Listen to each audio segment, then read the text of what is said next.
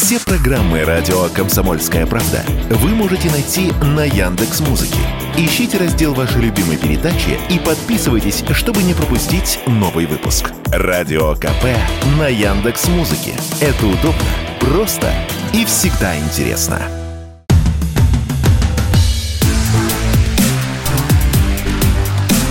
Честное риэлторское. Всем привет! Это программа «Честная риэлторская» и я Юрий Кораблев, ваш помощник в сфере недвижимости. Льготная ипотека в России не будет экзотикой в 2024 году. Банк России исходит из того, что массовая программа завершится летом, а адресная, в том числе семейная, останется, заявила глава Банка России Эльвира Набиулина. По ожиданиям Центробанка, ипотека в 2024 году вырастет на 7-12%. В этом году рост составит 35%.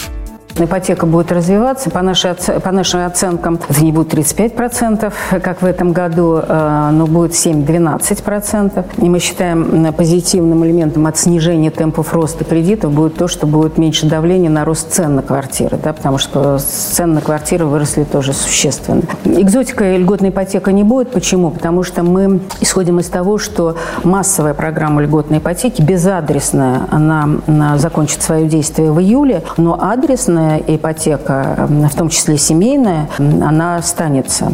Помимо льготной ипотеки на новостройки в России действует ряд адресных ипотечных программ. Это семейная, сельская, дальневосточная и ипотека для работников сферы информационных технологий, так называемая IT-ипотека. По словам Эльвиры Набиулиной, все еще обсуждается идея внедрения льготной ипотеки с разными ставками по регионам. Возможно, даже она будет затрагивать не регионы в целом, а отдельные города внутри них. Региональная ипотека, да, обсуждается. В Государственной Думе создана специальная рабочая группа, мы в ней участвуем. У нас действительно есть проблема, что в ряде регионов у нас есть застой на жилищном рынке. То есть мы видим, что и жилищное строительство, и доступность ипотеки, они сосредоточены в крупных городах. И, конечно, поэтому должны быть инструменты, которые позволяют э, людям, вне зависимости от того, где они живут, э, решать жилищные проблемы. Здесь, наверное, даже не, не, не очень правильно, вот мое мнение заключается, что мы берем какой-то регион, именно как регион, потому что часто в столичных центрах регионов ситуация приемлемая, а вот в средних, небольших городах там большие проблемы возникают. На мой взгляд, нужно рассматривать темы более точно, но все это требует обсуждения. В России сейчас действуют несколько льготных ипотечных программ, в числе которых доступная всем категориям заемщиков на всей территории страны госипотека на жилье в новостройках. Правительство России на минувшей неделе повысило с 20 до 30 процентов.